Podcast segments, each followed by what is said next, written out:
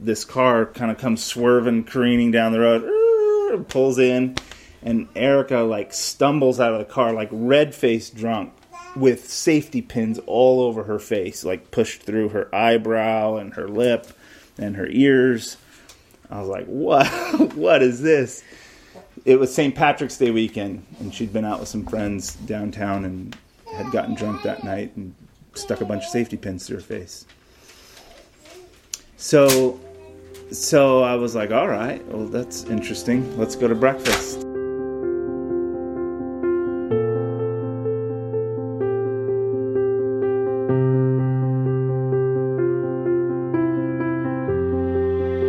I'm to do something a little different today. I'm to sit. And it's not because I'm envious of the cool megachurch preachers. I uh, I do want to be a little more relaxed. I I'm going to lean into my grandfather role a little bit today and tell stories. All right. Let's see if we can do this. There we go. I um, let's. I, I do want to start with a scripture reading. though.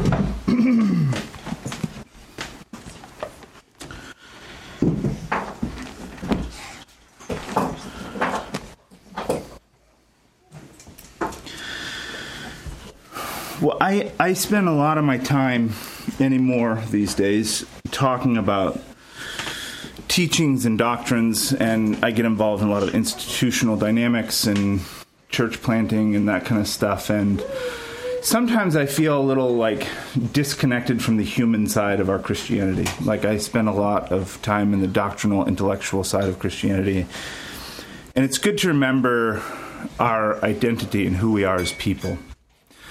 Um, very few of you know me. You know Christian Matthew, but you don't know Matthew.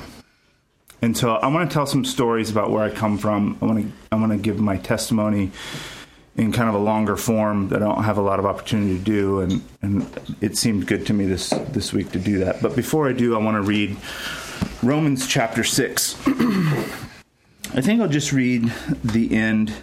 I, I really love this chapter. It's a good one to memorize if you're ever looking for something to memorize.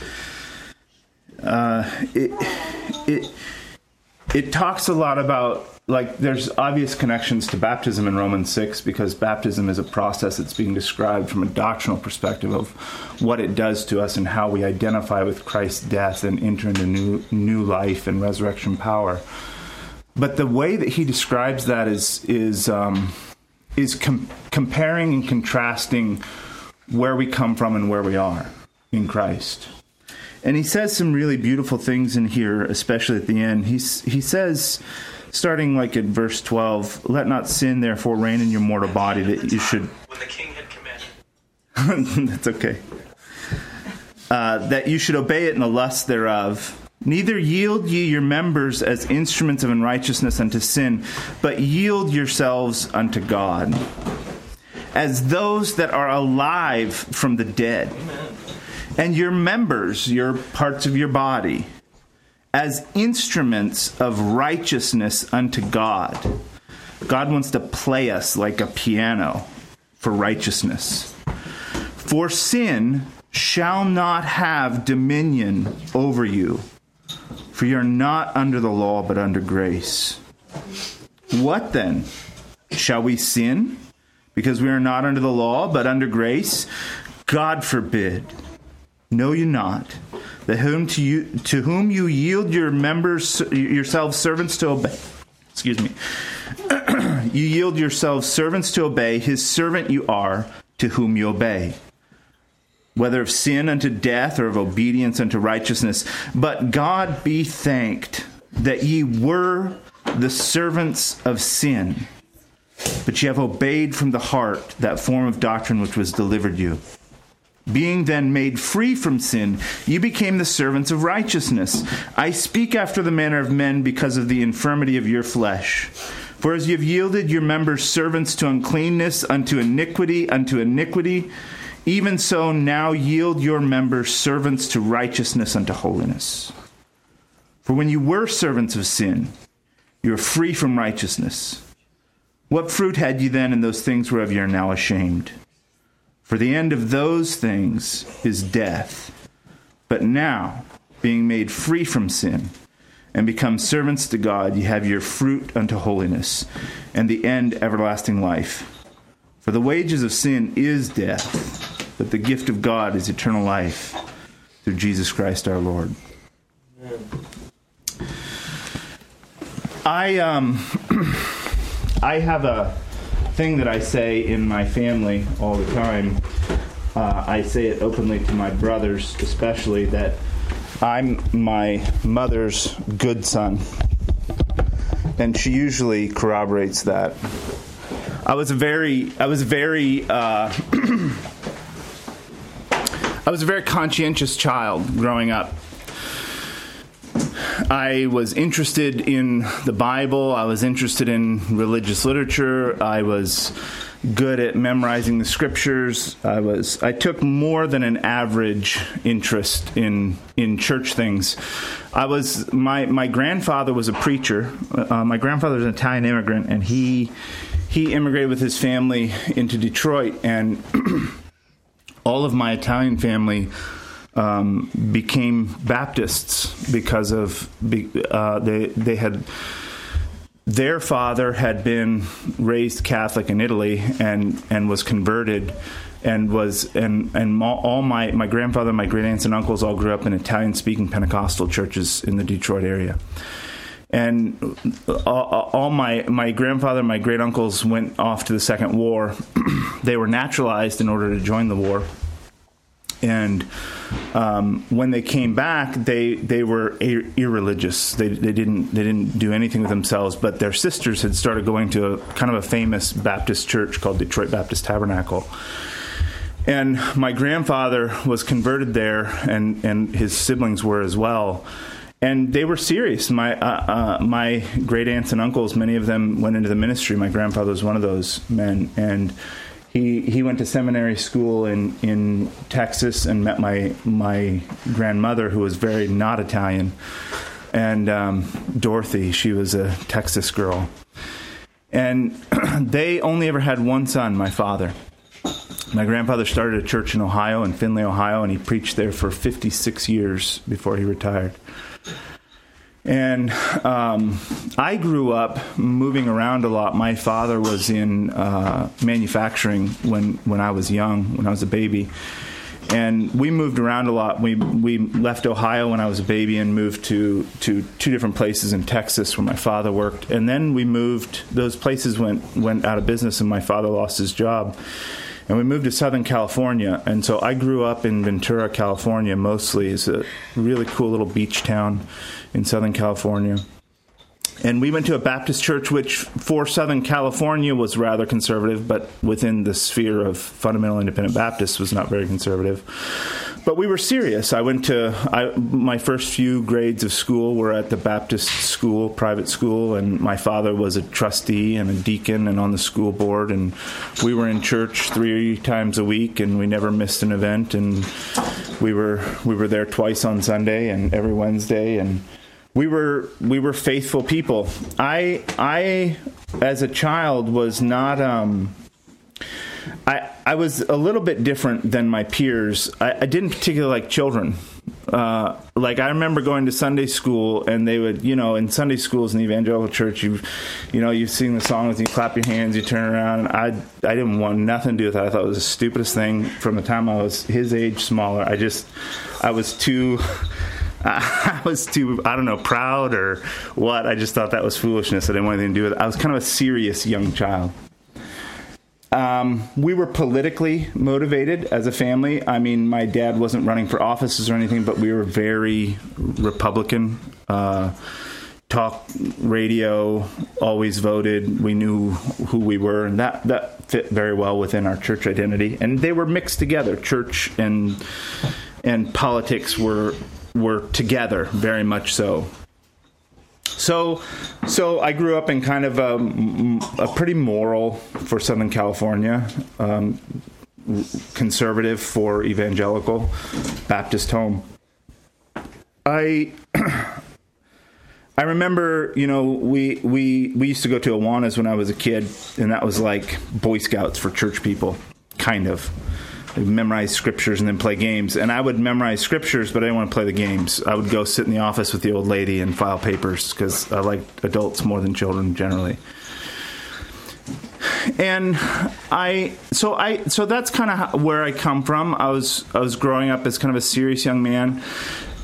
By the time I, I was a young teenager, we were just starting to get in trouble. I was about 14, 15 years old, and my buddies started drinking some of them started driving, and then we could go to parties and stuff. And um, I was just with my parents. My brother was ordained a couple weeks ago, and I went out to his ordination, and uh, my parents were there, and we did some talking about about the past. And my parents feel guilty. When I was 15, my dad took a position um, that that led us out of Southern California and into Central Oregon and it was a very traumatic move for me. I had my whole childhood and growing up was in Southern California, and all my buddies were there, and we were just gonna we were just starting to drive, and we were just starting to have fun, and and I I remember the evening my parents sat the whole family down and said we're gonna we're we're moving to Oregon. I was like Oregon, I didn't I barely even know that's a state. Like where is Oregon?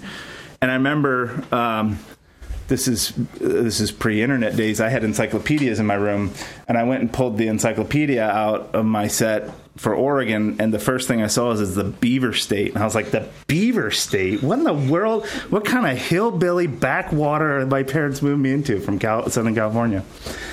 So, uh, needless to say, I wasn't very excited about moving. And when I got there, I was a real. It was very hard for me to make friends. Um, I don't I don't know all why that is. It's just that age and high school and it's hard and new place and everything else. When I look back at my years at that time, I mean, middle school was atrocious. I hated middle school. I hated being in school. I, I didn't mind the education stuff. I just hated the social environment. And high school was just as bad, if not, well, it wasn't quite as bad. I had some friends by then. But I, I, I never really felt like I fit in anywhere. Um, I was a smart kid, but I didn't get along with like the nerdy people. And I was into sports and I wrestled, but I didn't really I didn't really fit in with the jocks. And like I just didn't have anywhere that I fit. Like I was just kind of an oddball in any group where I was. I could kind of move anywhere between here or there, but I I never really had people that were close at that point in my life. And the easiest people to make friends with were the people that you probably shouldn't make friends with, the party kids. And so, not long after I moved into Oregon, I I I, I started falling in in in Oregon's the stoners.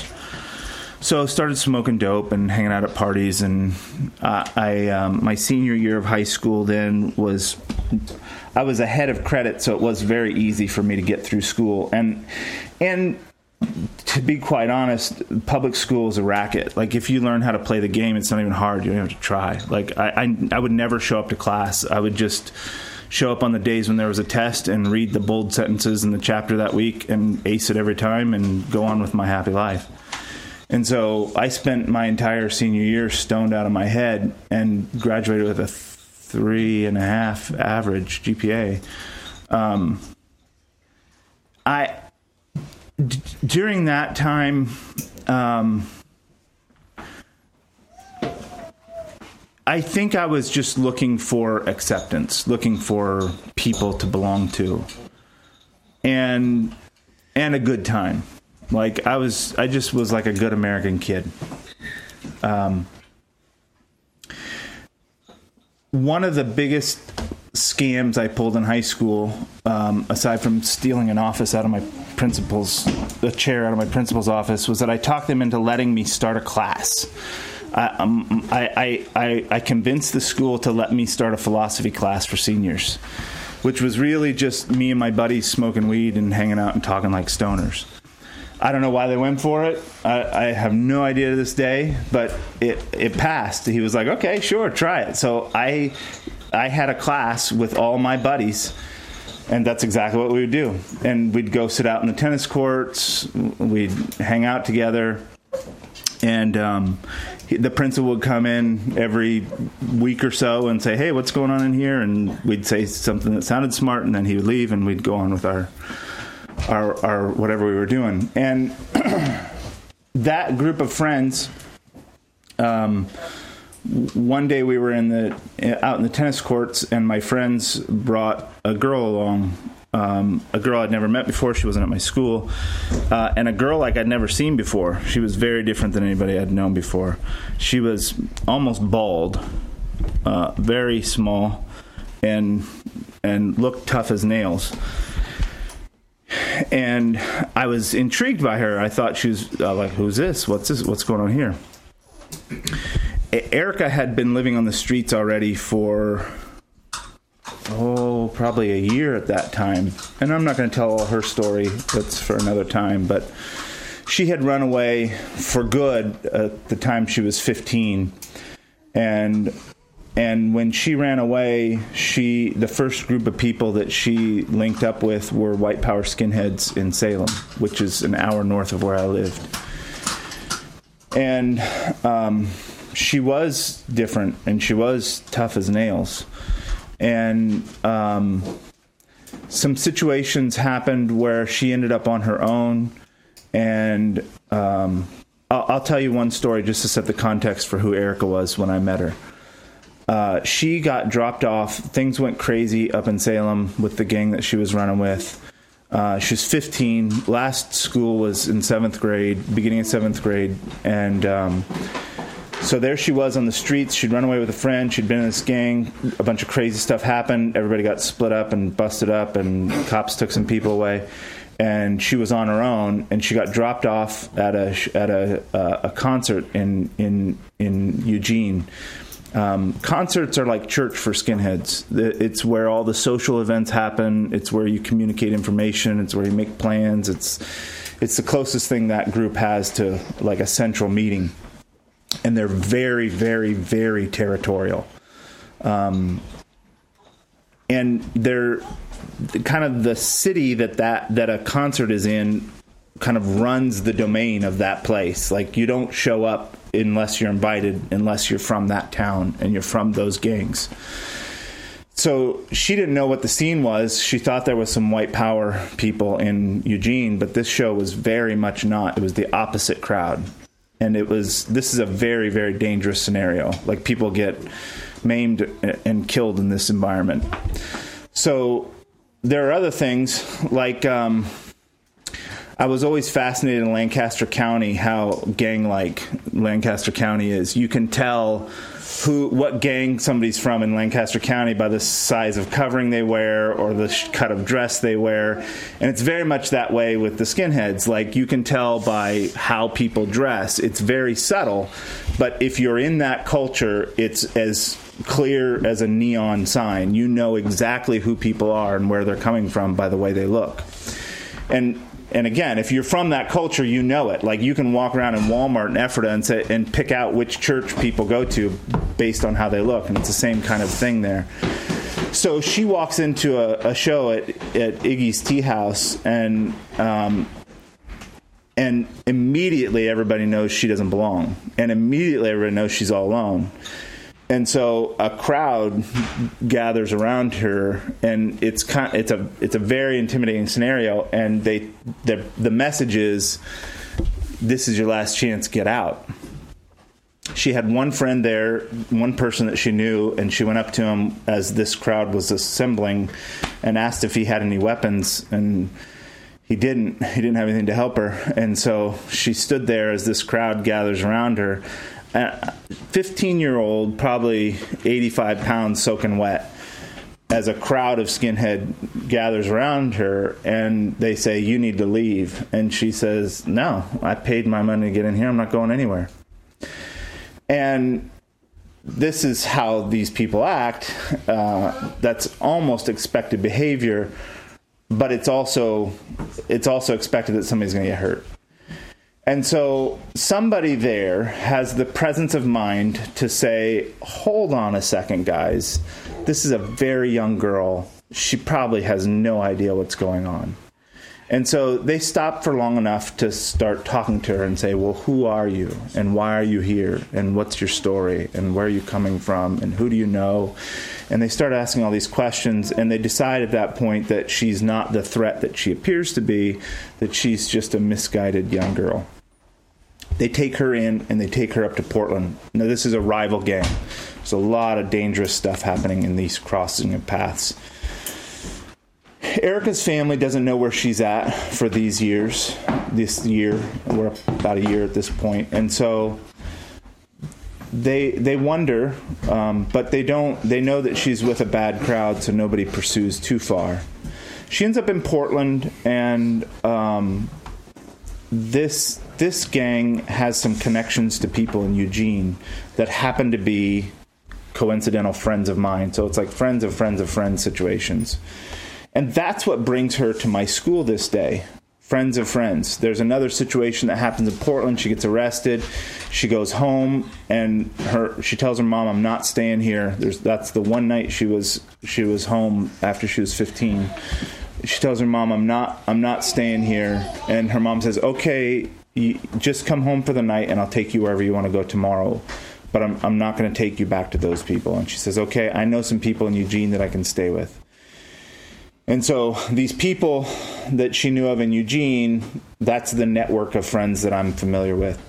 And so they bring her to my school, and everybody introduces her, and she's going to have a welcome to Eugene party with some people that I know. And so I show up at this party, and it's a lot of fun, and we're all hanging out and drinking. And Erica and I kind of connect that night, and I tell her, Hey, can I take you out sometime?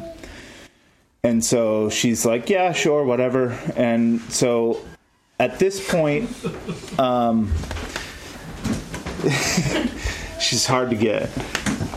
At this point, I, uh, I, I had, I was, my parents went to a very big church in, in downtown Eugene.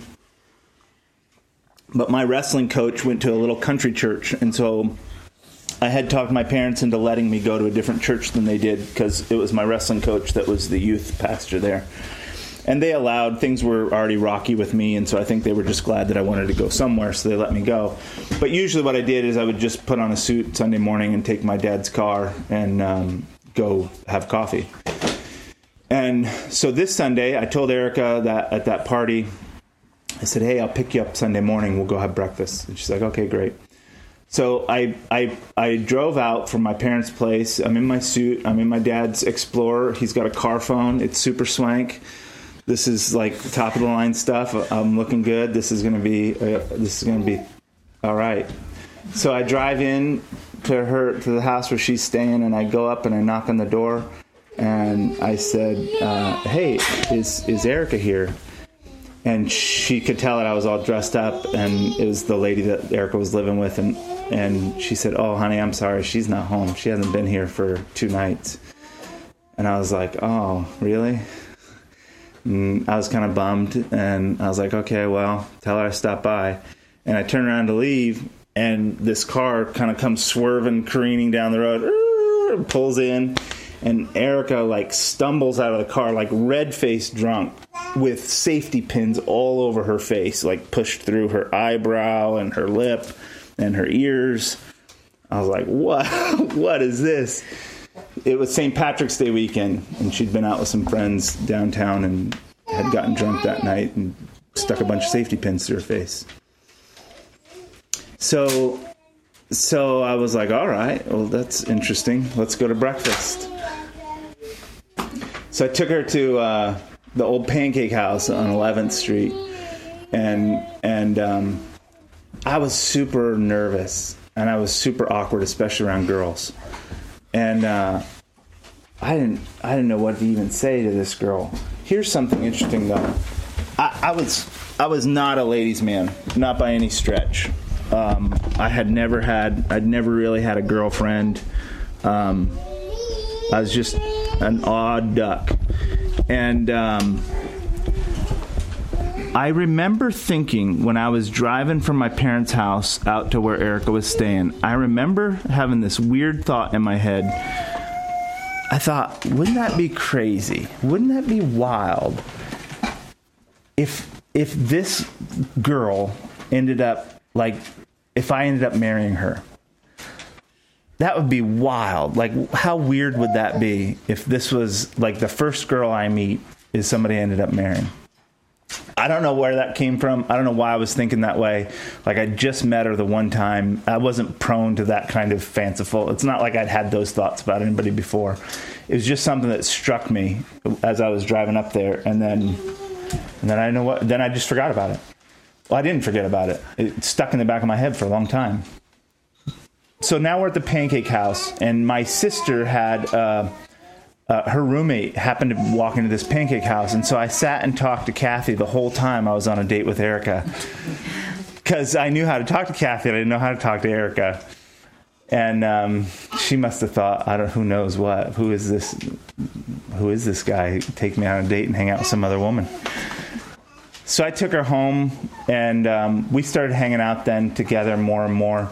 It was my senior year and I started spending more time with her friends than with my friends, um, her inner circle than my inner circle, and um, it wasn't long until until I, I, I became more and more interested in in her circles than mine, and I wanted to be a part. I had never been, obviously, never been around gang culture before, and I was fascinated by a lot of things. Um, I was not a violent person, so I wrestled in high school. I was a wrestler, but I wasn't particularly good at it. Uh, I'm not really built like a wrestler. I never was. It was too long and lanky, and and I and one thing my my my coaches always told me when I was in in high school wrestling is that you just don't have that killer instinct. You don't have the the that thing that makes you want to win. Like you give up too easy, and um, it made me not a good wrestler. So I wasn't a violent person. I wasn't aggressive at all. But I started hanging out with these friends, and they were tough, and they were cool, and they were whatever. But more than that, I felt I could tell that they really they were really connected. They really like um, they were community is what it came down to. Like you can that's one way to say it. And I was fascinated by that. And I felt like I I fit in when so I tried really hard to be like them to to fit in in that circle and it's not there's a lot of barriers to entry and i think that was probably made it more interesting not less um, Erica asked me one time, I started dressing more like them. I remember showing up one time at a place where everybody was at, and Erica's like, Why are you dressed like that? I was like, Dressed like what? And she said, Why are you dressing like a skinhead? First of all, you don't just do that. Like you don't just start dressing like a gang. Like you have you have to come in through the door. Um, you, you have to earn your way in. So it was dangerous, but but more, I think I think the reason she liked me is because I was different than that initially. And she had enough tough guys around, and she liked somebody who was a little nicer and a little less broken. But I eventually made my way into that scene, and Erica and I spent. Um, this would have been 1996. I graduated finally that year, but before I before I graduated, I was spending most of my most most of the time I would I would either stay with Erica at her house or I would I would leave my house at one in the morning and not come back and I was in and out of my own house. I, I remember going back home for my graduation party, and I, I, took a bunch of skinheads to my parents' house. And my parent, oh, my poor parents, they they just didn't have any idea what to do with me. I remember talking to him once, and my dad said, "What are you doing? Like, what is this?" And I was like, "No, Dad, you don't understand. They're good people, and they're all tight, and it's it's all right." And he's like, "No, it's not all right." My dad kind of just shut me out then, and I think they both kind of did. They didn't know what to make of what I was doing, and I was 18, and you know how it is. Like when you're 18, you're just supposed to go do your own thing, and that's kind of where where they were at. So I moved out, and I I moved in with Erica. But shortly after that, we left. We left that place, and we're homeless. And we would just go from party to party and place to place, and hang out on the streets or walk for miles to somewhere where we could crash on a couch or stay with friends. It's a lot of fighting, a lot of drinking, a lot of foolishness. But Erica and I were unique in some ways, two ways in particular. I, I didn't know I didn't know how old she was for one for a long time. I remember one night we were all drinking in a park at one o'clock in the morning, and the cops pulled into the park and they lined everybody up and they took everybody's information and they were they were having everybody read off their date of birth down the line, and it's like Erica and I were at the end, and um, it's like their birth dates were like 72, 76, 74. And it got to me and I said, My birthday is 12078. And everybody looked down the line, 78? You're that young? And then Erica said 12, 10, 80. And everybody's like, 80? You were born in 1980? I had no idea you were that young. I didn't know how young she was. Because when I met her, she was a street kid. She'd already been on the streets for a year. And so I, I didn't, it's not like a, hi, how are you? How old are you? When's your birthday? So, um, so we were unique in that we were in a in a much older gang. Can you tighten that up? It's gonna tip. I have my phone. Okay. We were in an. We can put it, rest it right there. That'll work.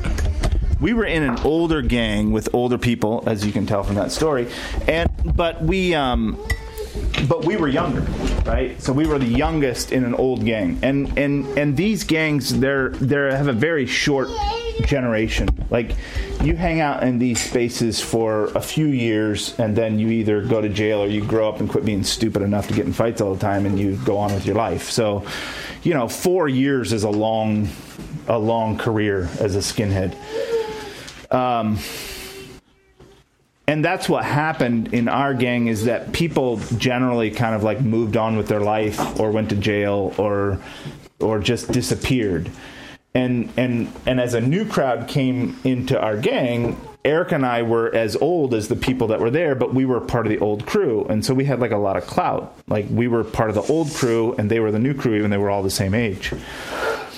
And there weren't the that that gang wasn't involved in criminal enterprise or anything. We were just it was kind of like a white trash version of West Side Story. Like we, it was just a neighborhood gang. Like we would go to parties and we would fight and we would whatever, but it wasn't. We were just buddies that all hung out together and took care of each other. And um, time went on. I finally proposed to Erica in I think the beginning of 98. I asked her to marry me. When we were first dating, I told her I never want to get married and never want to have kids. So much for that. uh, I think I was just trying to be edgy, but I, I, um, I proposed to her in the beginning of 1998, and uh, we had been together for a couple years then and that's the other thing is that long-term couples aren't really a thing. Everybody kind of like trades boyfriends and girlfriends in that scene. Another thing about that scene was that there weren't um, w- women weren't really considered generally a part of the gang. Women are kind of like they're girlfriends, they're connected, but they're not usually skinheads. And if they are, they're not really accepted as a part of the gang, except for two girls in our crew. One was Erica, and another was an older girl. And um, no, if you if you were to ask on the streets who where's Matt, everybody'd be like, I don't know what you talking about. If you would ask where's Erica, but if you said where's Matt and Erica, everybody knew exactly who you were talking about. We were always together, and um, so I proposed in 1998. I should tell you how Shane and Mary fit in this story. I, I'm, we met them back then. They were they had some mutual friends, and we got in a fight at a punk rock house with a bunch of punkers that night, and Shane had been there that evening. I won't tell all the details of that story, but we had crossed paths. Like we had beat up some of his friends. That's uh, where we first connected with them. And then and then Mary, see, we were homeless, and so we would always sit at IHOP because at IHOP you could buy a cup of coffee for a dollar and sit there all day. It's a bottomless cup of coffee. So if it was raining or gross outside or late or early or cold or whatever, you could you could scrounge up a buck and go sit at IHOP for three, four, five hours if you wanted to, till they ran you off or whatever. And so we would always hang out at IHOP, and Mary happened to be a hostess at IHOP, and so, um, so Mary came in one time. She was always nice to us, but but she was just like just somebody. Like we were, she wasn't anybody to us. It's just the lady that worked at IHOP, and and she came in one time and she had some. She had a really nice pair of boots on, and and Erica's like, "Did you see those boots?" I was like, "Yeah." She's like, "You think they would fit me?" I was like, "I think so." She's like, "I'm I'm gonna take them." I was like, "All right, we'll hit her up outside when she leaves work. You can tax her boots." And um, we were gonna do that, and that night my car broke down and I couldn't get to work, and I was sitting at IHOP I was trying to. Erica and I worked opposite shifts. We had we had an apartment by this time. It was close to the IHOP, and we worked opposite shifts. She would ride her bike. She was working as a CNA at an old folks home, and I was working at a steel mill. And I, um, I, I, my car was broken. I couldn't get to work, and so I was at IHOP trying to figure out what to do. And and sh- and Mary's boyfriend Shane, who had a big long ponytail, a big greasy ponytail, uh, not the kind of people I would typically hang out with back then he he was there. He's the only one there, and I was I was telling him I don't know what I'm doing. I got to get to work, and he's like, "Well, I can give you a ride." I was like, "Really? You give me a ride?" He's like, "Yeah, sure, I'll give you a ride." So then he went and told Mary, who was working, because he would hang out there while she was working. He went and told Mary, "Hey, I'm going to give that guy a ride." She's like, "Who?" He's like, "That guy." And she's like, he's gonna kill you. And he's like, nah, it'll be all right. and then he came back and he was like, oh no, I think this guy's gonna kill me. I so I hung out together. He gave me a ride to work, and then the next night, Erica and I were together there, and and we were talking about taxing her books, and I was like, no, no, don't do that. The, the- her boyfriend's cool. He gave me a ride to work. She's like, he what? Yeah, he, he's really funny. He gave me a ride to work, and he made me laugh the whole time. And um, she's like, all right, you weirdo. So so we didn't tax Mary's boots, and we started hanging out with them they ended up moving in with us at, at, our apartment and then um, i should tell a couple other things about that time. Air, it happened to be that a lot of the people that we hung out with especially the girls at that point were into witchcraft. And um, that's the, I don't know. Sometimes I think people think that sounds crazy. Like, are people really into witchcraft? In Oregon, they are. O- Oregon's a place with a lot of witchcraft. Uh, people are really like neo-pagan, Wiccan, Satanist. Like, there's a lot of a lot of occult in Oregon, and and so it wasn't that surprising. Like, it, especially in subcultures, everybody's into something occultic.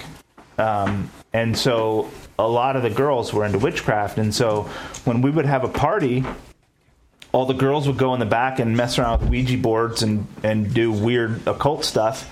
And all of us would sit in the front of the room and drink beer, play video games or something stupid. And um, I, I, at that point in my life, I would have told you that I was a Christian. And that seems insane to me now. But I was very sincere about it. What I meant by that was that from from growing up, I never I never had a moment I don't know if I've ever had a moment of doubt in my life that Jesus Christ was was God in the flesh incarnate, that he lived a perfect life, that he did miracles, that he died on the cross for my sins and rose again on the third day. As long as I've ever known that story, I've believed it to be true. I never really had a phase of my life where I went through like doubt about those facts of the gospel. They just were self evident to me because I learned them growing up. And so I I felt like from from from from the poor doctrine that I was taught, like the sinner's prayer, eternal security, ask Jesus into your heart, that form of Christian conversion I had done at five years old. And I had gone through those steps, and I believed that Jesus was the Son of God, that He lived a perfect life, so died on the cross for my sins, and rose again on the third day. And that's what makes you a Christian. So the differentiation between a Christian and a heathen is someone who believes those things are true is a Christian, and someone who doesn't believe those things are true is a heathen. So that's the only distinction there was to be made. And since I believed those things were true, the rest of my life was immaterial. The fact that I was a, a drunken, carousing, brutalizing, fist fighting skinhead didn't affect my Christianity because I still believed that premise was true. I think that there's a lot of people in that category. I think a lot of people in the evangelical world live in that space. I, I don't think a lot of people are as, as brutal and horrible as I was. Some are but a, a lot of people think that their life is disconnected from their faith. And that's that's a heritage of the reformation. So so when all the girls were into all this occult stuff i was like i would tell erica y'all are crazy. You shouldn't do that. You shouldn't mess with that stuff. It's not right. Um, I think for her, uh, uh, this is this is my assumption. She's never told me this, but um, I think that the the pursuit of the occult was a spiritual version of the pursuit of power that we like when when Erica was young she was hurt. And she left home saying I'm not going to let anybody hurt me again. And that's how she ended up in street gangs. And she ran with very very strong very dangerous very violent people, but nobody was going to hurt her again. At least if they were, it was going to be on her terms. And I think that the pursuit of the occult was similar. It was something about power, it was something about not feeling vulnerable or weak, and a way to manipulate supernatural things the way that she manipulated physical power. I think that's probably what calls a lot of people to the occult feelings of powerlessness. Is it's a way of manifesting something in your life that's more than you without the moralism and and discipline that's required through religion. And so things started to get weird, really weird. Um, things started moving around the house and sounds and things. And as that stuff would happen, I'd be like, hey, that's her deal, not mine. It don't got nothing to do with me. I'm a Christian. If you want to play with that stuff, that's on you. It's bad juju. Don't do it. But that's that's on you, man. But then I was home alone one night, and I was sitting on my couch, and it, it was like like I was sitting on my couch and, and the the living room was where you entered the house and there was a long hallway. And I was sitting on my couch and it was like somebody took my Zippo lighter and was standing in the middle of the hallway and threw it in the middle of the room. I was just sitting on my couch and my lighter comes flying in the room. So I jump up and run into the hallway, try to figure out what's going on. Nobody, nowhere, nothing. And I'm like, what is this about? And I met, I remember I spent like 15 minutes like setting my Zippo up on the edge of the the entertainment center and seeing if I could get it to fall into the middle of the room. Like, how did this happen? I didn't. I, I can't believe this happened. I don't know if I told Erica about that back then. It freaked me out though, because nobody was there, and this stuff isn't. I'm a Christian. This stuff isn't supposed to have nothing to do with me. And then the next event that happened was I was at IHOP with with a friend of mine who was living with us, and uh, he we were talking about these crazy girls messing around with all this occult and witchcraft and stuff, and he mentioned the name of one of the familiar spirits that they had been talking to, and the salt shaker slid across the table and fell off the table in a crowded IHOP restaurant. And and that really freaked me out like because it wasn't at home. Nobody was there but me and robert. And this stuff's happening in public like that's a whole different step I remember we, we we used to sit and drink. It's middle of summer. We'd have the door and all the windows open, and all of a sudden the whole room would just go cold, like you could see your breath cold. Our atheist friends got to the place where they're like, "I'm not coming to your house anymore. It's too weird," and um, I didn't know what to make of all that. I just knew it freaked me out, and and um, at, at this point, soon after this point, Erica and I, uh, we asked Shane and Mary to move out because we were going to get married, and um, we finally married in August of of '98, and. our wedding was a trip. Had a giant Irish dude show up in a kilt and leather gauntlets, and my dad flew in, and it was like the mafia was walking in one door, and the Irish kilt guy was walking in the other door, and like every kind of riffraff you can imagine at my wedding. It was in Erica's grandmother's backyard and uh, we we we were gonna I my car I had this little BMW and I was always working on it. It was a 76 BMW 2002. I was always working on that thing and I couldn't ever get it running. And Shane and I had just replaced the clutch that week in that car. And I needed to get it working because we were going to take it for my honeymoon at our wedding. And we were working on that thing till one o'clock in the morning the night before I got married and finally gave up and just took Shane's car up to up up to the wedding Erica was worried I wasn't going to show up. I was late to my own wedding. And um, so we didn't have anything to do. I had a buddy that had flown in from California that was in my wedding party, and and after the wedding was over, um,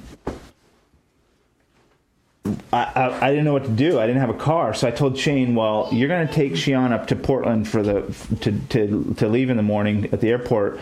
So just we'll go out by the coast, and you can drop me and Erica off at a at a at a hotel somewhere on the coast, and we'll stay a couple nights, and you can come pick us up. We'll just hang out on the beach." And so we drove over to the coast and drove all the way up to the Washington border. There wasn't a single vacancy in all the hotels all the way up the coast, the 101 and um, so that didn't work. That's the kind of forethought and planning I had in my life at that point. We were just kids. I was, she was 17, and I was 20. And um, after we were married, I remember shortly after we were married, uh, I remember having a conversation with Erica about whether or not what we were going to do about being skinheads like how long are we going to do this for? Because like it's not a you just get tired of it is what comes down to. You get tired of always being on call like on call for violence on call waiting for somebody to call and say hey i'm down at a bar and i need to get in a fight with these guys show up here in 10 minutes or walking down the streets and somebody you ran into before jumping out of an alley or who knows what. It's just always on edge, always on edge. And um,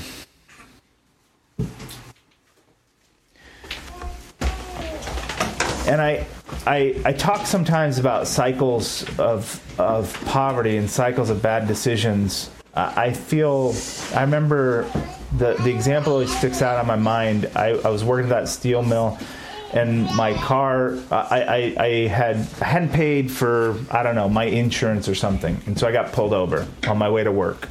And I got a ticket for not having insurance. Well I can't stop going to work just because I got a ticket for no insurance. So the next night I'm driving to work again and I get pulled over again. Did you get your insurance nope I didn't get my insurance okay well now you're suspended know, here's a ticket for not driving with insurance and driving while suspended well, I'm still not. I still got to go to work. So I take. Uh, there I am driving the next night, a week later, and pulled over again. And that sounds crazy, probably to all of you. But see, back then in my at that time in my life, I got pulled over every other day. Like the, it's a it's not that big of a town, Eugene. Like they knew who all of us were and they knew the cars we drove and they they knew we were into trouble. And if it was Wednesday and I didn't get pulled over I knew I was gonna on Thursday. It was almost an every other day occurrence. Like I just it was a, it was cat and mouse. It was what we did. Like they thought if I pull you over enough, I'll catch you for something because I know you're doing stuff. And that's how I lived. So now I've got I don't know how many tickets for driving with no insurance and how many tickets for driving while suspended and how many and now I'm getting tickets for driving without a license because I'm suspended and I got five thousand dollars worth of fines and I still got to get to work. What are you supposed to do? Like, I, what what you're supposed to do is not make a mess of your life like that so you don't get into those situations. But when you're in that situation, it feels helpless. It feels hopeless. And you get so far down the rabbit hole that you're just like, I might as well keep going. Uh, uh, they'll give me tickets until they throw me in jail and impound my car, and I'll do 30 days, and then I'll get out, and it'll be done, and I'll start over again. That's what you think. And hope that you don't get an assault charge on top of it while you're there and that desperation and hopelessness. There's something like that in that in those in those cultures where the meanest most dangerous people you encounter in those subcultures are not the people that are the best trained fighters or the biggest or the lift the most weights. The most dangerous people in those in those cultures are the people that just have nothing to lose they just don't care. And it's why Erica could be 85 pounds and dangerous as any man that I ran with. Because when you have nothing to lose, when you have nothing to live for, you just don't care anymore and you just go crazy. You just you just literally go wild. That's the place where we were at. And um, and so now we're married and we started talking. What happened was a girl that was my buddy's girlfriend got pregnant and he split on her. And i had some kind of code of honor that that made me feel a little responsible for her. Like i just i didn't feel responsible for her. I just felt bad for her. Because he was my mate and he just he just did her dirty. He just got her pregnant and split I was like, that was a bum move to do. So we gave her a place to stay at the end of her pregnancy. And she had her baby because I had a room and I could do it. And so we let her stay there. And she had her baby and then she wanted to party. Like she hadn't drank for three months at the end of her pregnancy and she just wanted to go out and party. Just a kid. And so she said, Hey, will you watch the baby while I go out? And we're like, All right, whatever.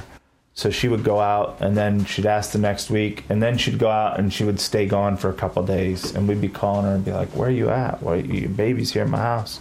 And it just got more and more until she would be like, Can I leave for a week? And we'd be like, I don't know. All right, I guess. And finally we were like, Why don't you just leave him with us and go do what you want to do? And she um, so we had this little baby staying with us. His name was Eric and I, at the same time that we were keeping that baby, there was a gang from California that came up. Some of the people in our gang had been from their gang, and leaving a gang is like it puts you on an it puts you on a bad list. Like you're not allowed to leave.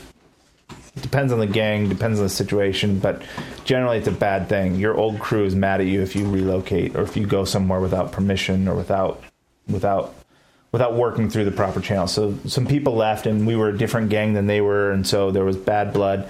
But these guys in California were a different deal, and they were they were going into people's work and pulling people out and beating them on the streets, throwing bricks through windows, and showing up with guns. It's kind of a different deal.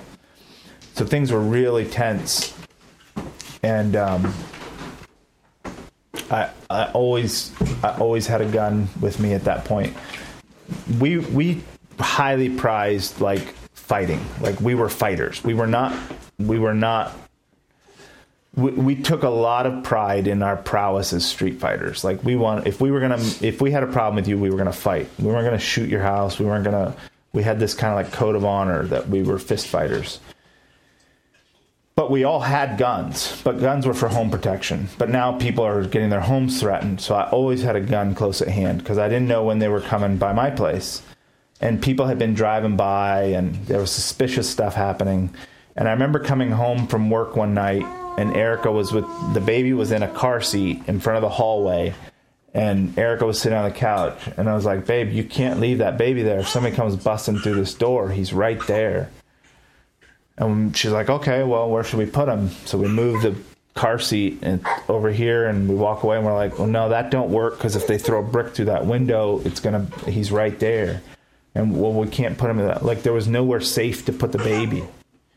And it was like, well, what kind of life are we living that we can't even take care of a child? And we started talking very serious to that point about leaving that culture. And there wasn't, I, I, it wasn't about like, it wasn't any sense of of shame or repentance or anything. It was just I didn't want to be crazy anymore. I didn't want to live that kind of life. It's just exhausting. The problem for us in leaving our gang was that if we did, it wasn't so much that we had a problem with our gang. We had the clout where we could leave. The problem was if you leave your gang, you leave your support network. And we had a lot of enemies. We had a lot of people that didn't like us, and we were pretty well known. And and if you have a problem and you've left your gang, you have nobody to call, nobody to help you, nobody to back you up. But on the other hand, we were also dead tired of like these, you know, one night you're out risking your life for a guy, and the next night they're all fighting with each other over some girl, and you're in the middle of some love triangle trying to figure out whose side you're on while they're about to kill each other over some girl that just blew through town that nobody even knows. And like it's such an unstable environment, and, and the stakes are so very high and it all just finally starts to dawn on you this is a stupid way to live. Like how did i get here? I remember waking up hungover one morning there's beer cans all over my house stumbling through looking for a half burned cigarette and sitting down on the couch and just hacking up a lung and lighting a cigarette and finally feeling some sense of relief and having some tobacco with a hungover head and just thinking how on earth did i get here?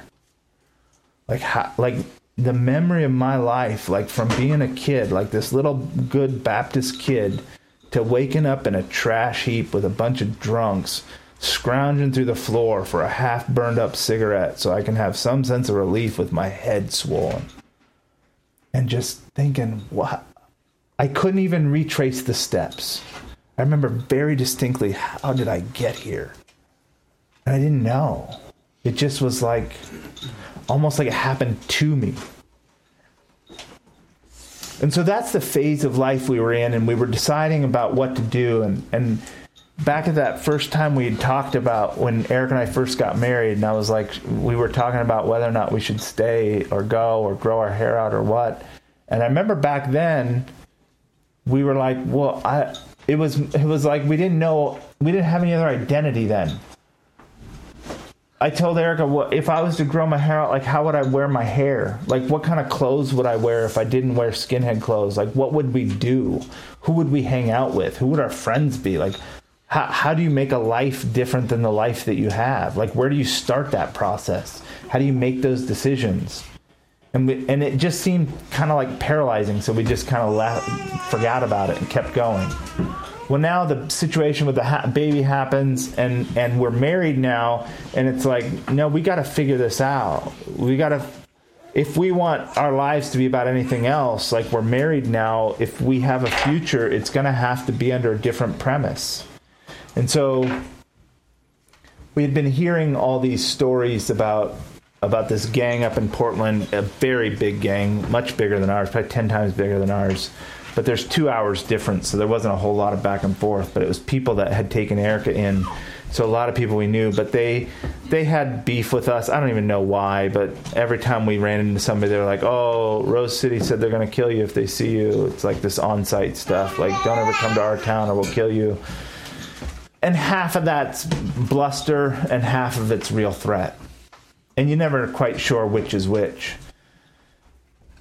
and Erica and I, I decided, well, if we're gonna get out, then we got to deal with this Rose City thing because what I don't want to happen is we leave, we're cool, like we have we have a baby three years from now, and run into a group of guys somewhere and they jump us in a parking lot with our baby. Like I don't want that. So if we're gonna have problems with them, we'll have problems now and get over with it. So there was a show, another show, up in Portland and and it's the kind of thing that you just don't go there without permission and we certainly wouldn't have had permission So we drove up there this night and we came in late to the show, and it was a very big theater. Um, and we walked in, and I'm, I, it's like a, it's like a movie. I can see it in my head. We walked in, and we walked into the middle of the dance floor, and like it was like this Red Sea. Like people just parted and got out of the way as we walked into the middle of this dance hall, and then they all just stood in a bu- in a circle around us, and everybody was whispering and like, I can't believe they're here, all this stuff, and you can hear this chatter. And Erica and I just stood back to back, and we expected to be jumped by a hundred people wasn't the first time we'd been in that situation, but these people knew how to fight, and it was really dangerous. And a whole group of kind of like the leadership of that gang came up, and I thought, well, here we go. And he said something kind of crass to me, and I said, look, we're to grow our hair out. We're leaving the scene and I heard you guys have a problem with us. So if we have problems, let's just deal with it now. Because I'm le- when I leave here, I'm done. And he said, "Man, you got a lot of gumption coming in here." And he stood there, and I was just waiting. Like it was one of those moments. It's just on the threshold of like blowing up. And just when I expected we were going to fight, he put out his hand as a gesture of reconciliation and shook my hand. And he said, You're all right. You're all right with us. See, in that culture, there's so much of a like bravery is the ultimate virtue, and to do something insanely brave like gives you clout with people. And they just thought it was so wild that the two of us would go in there. It bought us enough credibility that they left us alone. And so that was done. So now we could leave. And so Erica and I, we we did. We started changing, and about this time, right, right, not long after that episode, I was at work. I had changed work at this point. I was working at a group home, and Erica called me one night. I worked night shift, so it was the middle of the night. And she called me and she said, Matthew, something happened. I was like, What happened? She said, God spoke to me. I said, Oh, yeah? What'd he say? She said, He said he loves me. I was like, What? She told me this whole story of what had happened. It was a very intense environment. She had been involved in this occult stuff. Crazy stuff was happening.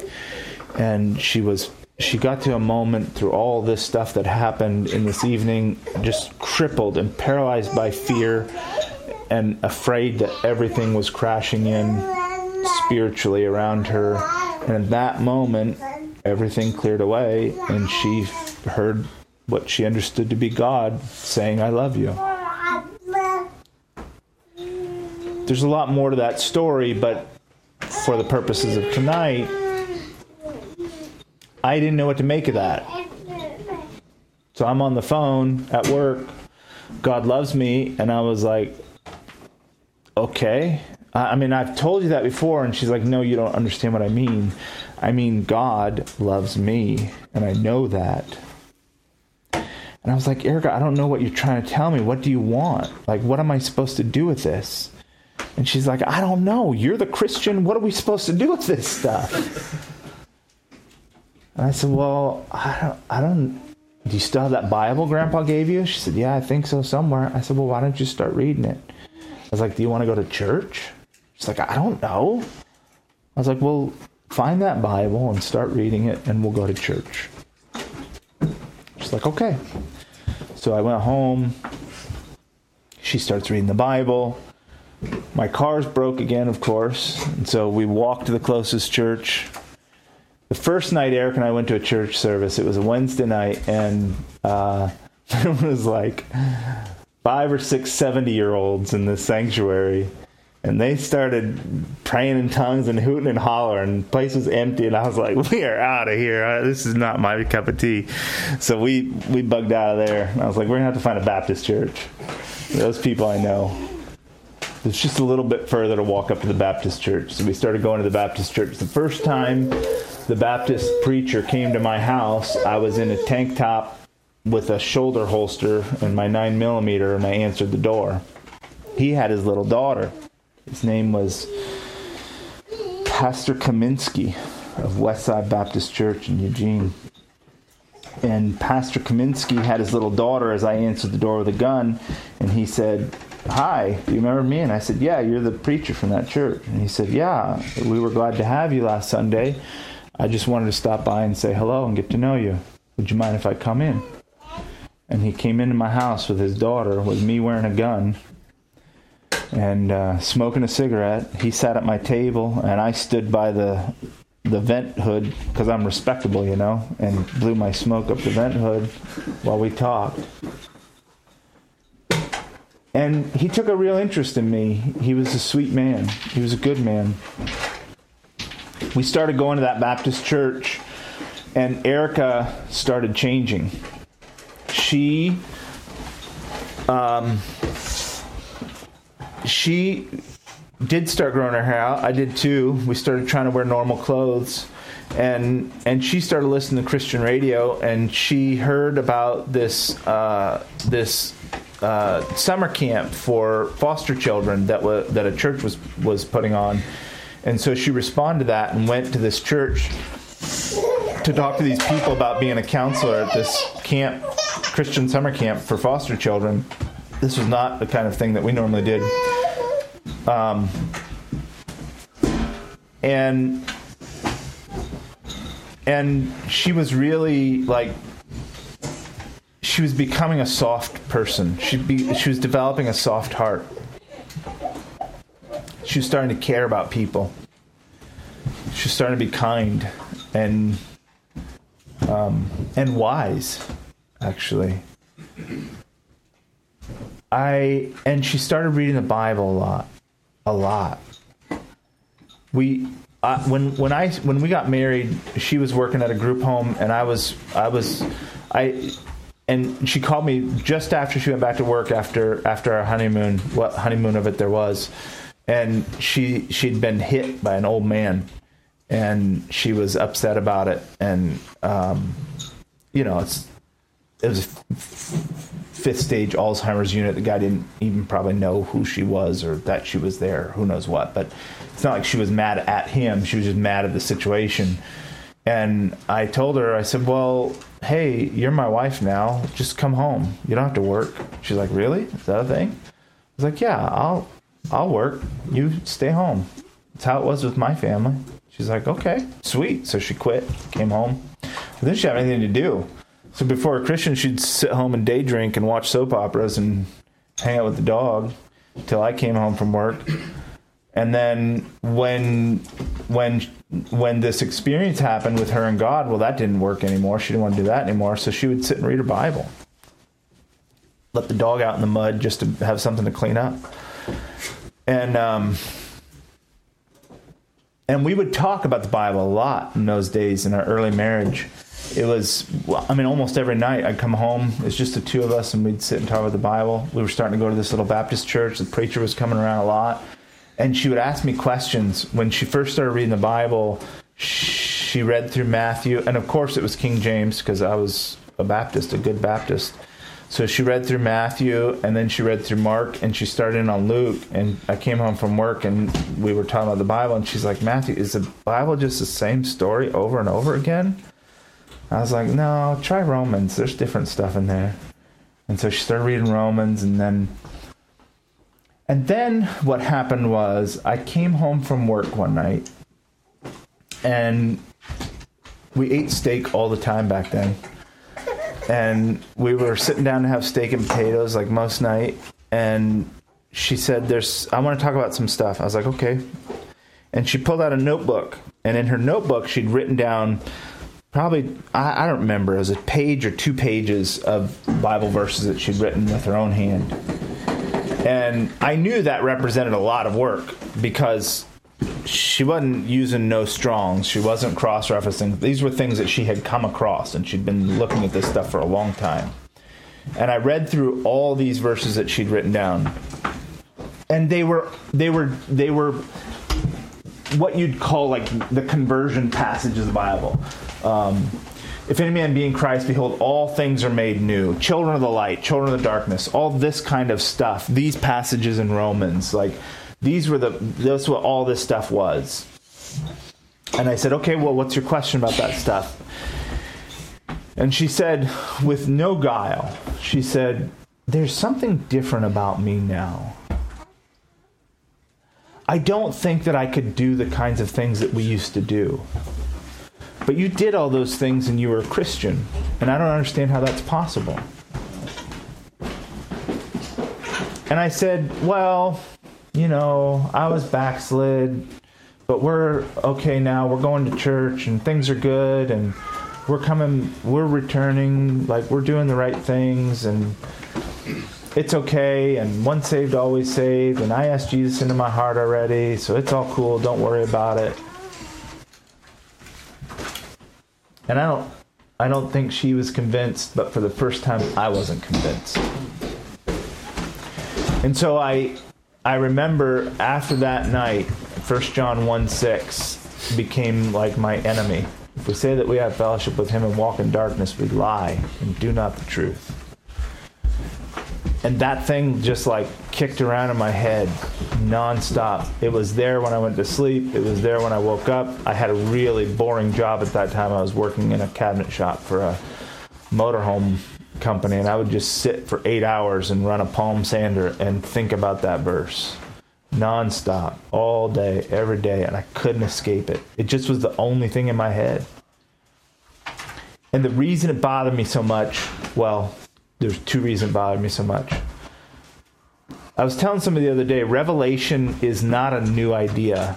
I mean, there are revelations that are new things. Like John has a revelation where he sees new things. But generally, scriptural revelation is when you finally see something old. Yeah. Amen. Peter says, Thou art the Christ, the Son of the living God. Jesus says, This has not been revealed to you from men, but my Father from heaven has showed you this. It's knowing something old the way it was supposed to be known. And that's why that was bothering me. Because, see, when I read that for the first time, I probably memorized that when I was a kid. But now it was like a mathematical equation.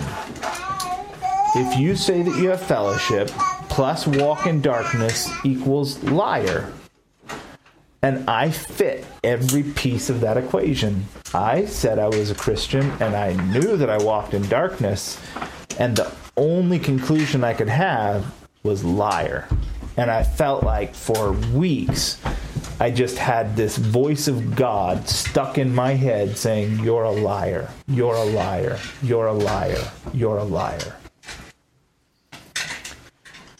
And I wrestled and wrestled with that and I didn't know what to do with it because my my head was so messed up from the stuff I learned as a kid. I didn't know how to put it together. I didn't know how to make sense of what I was, what God was telling me now, and what the church told me when I was a kid. I couldn't put the two together, and so I was struggling and wrestling with this and trying to figure out. I, and I finally at a place where I don't care what I have to do. I just want to quit being a liar. Like I got to get real with this stuff and I remember sitting and thinking about this stuff and trying to work it out and trying to figure out how to make sense of this. And I finally, it occurred to me a couple of things. And and it was over a process of time, but it was very punctuated. The first thing was like whatever I've learned about Christianity up to this point in my life has done me absolutely zero good. Like less than zero good. It doesn't done me a, a bit of difference for all the good my life has done out of what I learned of as Christianity, I might as well have not have learned it. In fact, if you had raised me as a Buddhist, I'd been a much better person if I was raised as a Christian. And so, whatever Christianity was to me at that point in my life had zero effect. So, it's either wrong or what I know about it is wrong. Because that's not that can't be the case. Like christianity either has to be a falsehood or if it has any real effect it must be something different than what i've learned about it.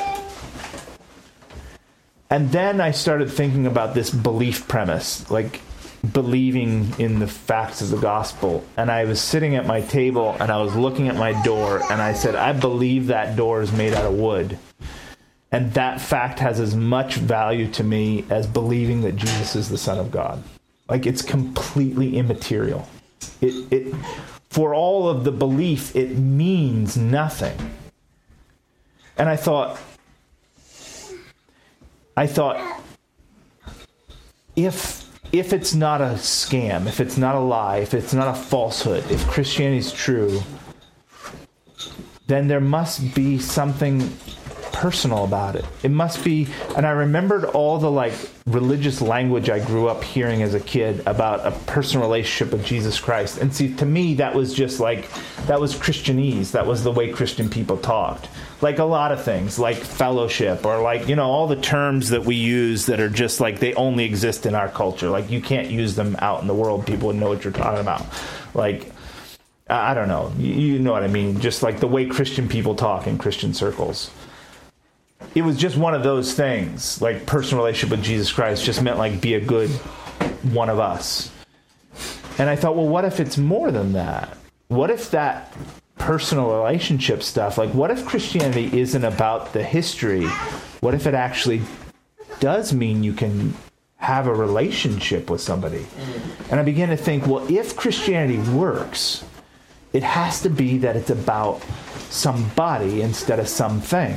And the next thing was, well, the devil's believe like if you grant the the biblical story is true, the devil believes all the things that I believed up to this point, and he's no more a Christian than I am.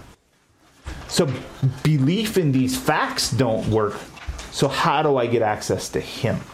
Is there access to him? And this is the place where Jesus finally became real and somebody instead of this historical figure. And I had real experiences and encounters with Christ where he really met me and, and, and started to shape me, started to interact with me.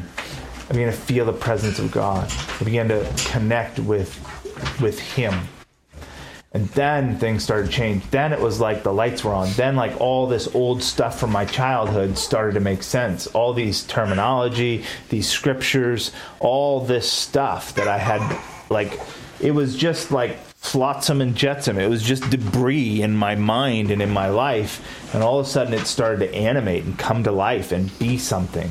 And now I cared. And now things started.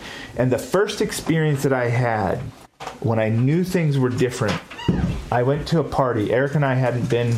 It'd been a long time since we'd seen any of our friends, and we were kind of bored, like because we didn't have any friends. Like we'd go to church on Sunday and we'd see Brother Bob and Sister Susie, but then we weren't going to see him again until Wednesday night. Like I didn't have anybody in my life. It was just work and go to church on the weekends, and we were bored, bored stiff. We didn't know what to do with ourselves. And so we finally got so bored. We heard we heard that our old friend of ours was having a party, and we we're like, "Hey, maybe we'll just go see." I mean, it's been six, eight months. We could stop by and see what's going on and say hello to people. And so we did. And so we stopped and saw our old friends. It was nice. I mean, they were drunk, and I, I didn't have any desire to do that anymore. Um, but it was nice to see our old friends and catch up with people and hey, how you been and all this stuff and oh hey, how, I haven't seen you in forever, all that stuff. And I went outside to smoke a cigarette. I was still smoking obviously. And we were, I stepped outside of the door, and there was this little patio and a bunch of steps that went down and like a pit driveway. And it was crowded. There was just room for me to stand just in, just outside the door. And I lit a cigarette, and I was, I didn't know these people. They didn't know me. Nobody I'd seen before. And um, the guy standing directly across from me was drunk. And he said, Hey, man, can I use your cigarette for a light? So I handed him my cigarette. You know, I don't. You, you use the end of a cigarette to light your cigarette. And he lit his cigarette and then threw my cigarette on the ground. He was just being disrespectful. He was just being a dumb drunk. And everybody kind of snickered. And I laughed. But while I was laughing, I had all this like. I had this thing run through my head like like a uh, I don't know how to describe it. All the gears started. All my gears started moving, and I was I knew exactly what I was going to do. I was going to kick this guy in the stomach. he would go back in between that rail, and then I would hit him in the head. He would fall back there. I'd jump over the rail on top of him and start beating him. And that happened in a second, like in less than a second. All that went through my mind. And and I knew that's what was going to do. And so when I smiled and laughed, I was laughing about what I was about to do to this guy. And and this is a familiar thing like it's how it's how you start to act when you do a lot of this kind of stuff and and so you think through those things and then there's like a trigger that happens and you spring and you jump into action and so all that went through my mind and then there was no trigger and I felt like I was shocked. I was surprised. I was like, "Where's the trigger? Well, how? Okay, go, go." go. And I couldn't go. And there was nothing there. And it freaked me out. Like it freaked me out a lot. I was like, what is wrong with me? Am I going to let this kid disrespect me? Like he doesn't even know who I am. And I just, like, I had this, I was just shocked. And I opened the door behind me and I went back inside and I was like, okay, we got to go. And after I thought about it, I was like, that's what Erica meant. I couldn't do the things that we used to do. It was gone. I just didn't have the capacity for it anymore. That was my first experience with new nature.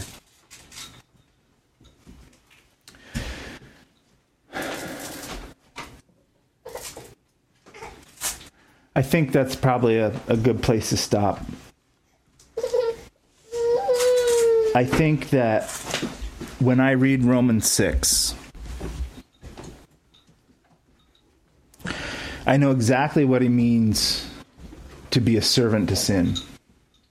When you are a servant to sin, you are you are free from righteousness. Nothing about righteousness got in my way. My morals were gone. My ethics were devastated and my behavior was deplorable. I was completely gone. I think about it sometimes, you know, those people that we hung out with back at that point in my life, they were they were like Erica. They had come from broken homes and broken places and broken situations. They had been broken their whole lives.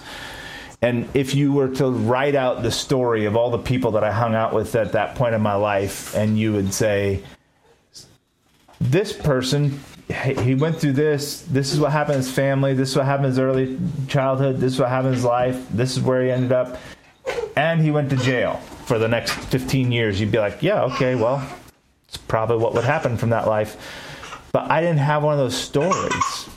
I was an upper middle class kid with two parents who loved him his whole life spanked me when i did wrong didn't when i didn't were kind, gracious, taught me the Bible, never saw my parents fight, never was abused, never had anything wrong.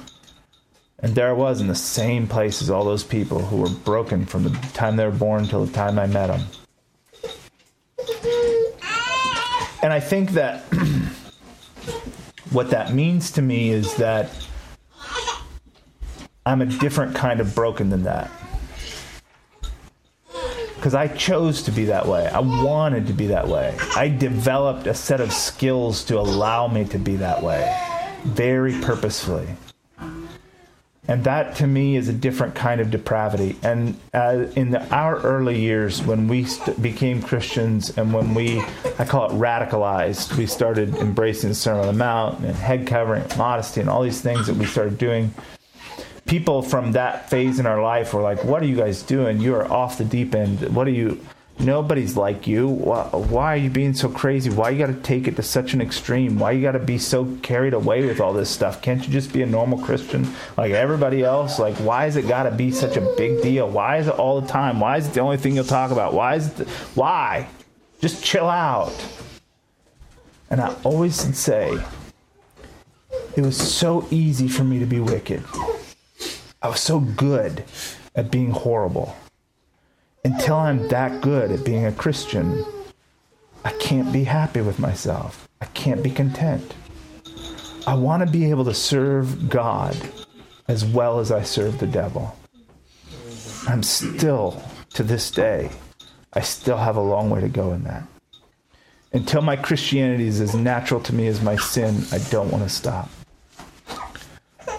That's what's got us from there to here. Thanks for listening. It's good to share those stories from time to time. And I think, you know, what values have for you, it's good for the saints to hear one another's stories. But more than that, the thing that I think that my story can value the church in is that sometimes I meet people and they seem so broken. Uh, they're divorced or married or they're they're caught up in addiction. They seem hopeless. And I don't think that anybody is hopeless because I'm quite sure if there was a way for me to make it from there to here, there's a way for anybody to make it from there to here. Let's give thanks to God and then maybe we'll close with a song. Heavenly Father, I want to praise you for the ability to testify. I want to praise you, Father, for the goodness and the patience that you treat men with. I want to praise you, Father, for how you woo men and call them and love them and are long suffering with them.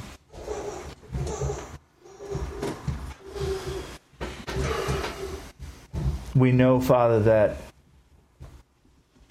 no greater love hath any man than this that he lay down his life for his friends. And we know that it's a rare virtue that men will die for another man. But we were enemies of God. While we were yet enemies, Christ died for us. Thank you, Father. You're so gracious. And you're so merciful. And you're so condescending. You come so very low into the worst of places. Your arm is long and your love is great. And we worship you, Father, for the things that you do with men and women, how you call us and save us and redeem us. I thank you, Father, for the things in my life that I have no right or claim to.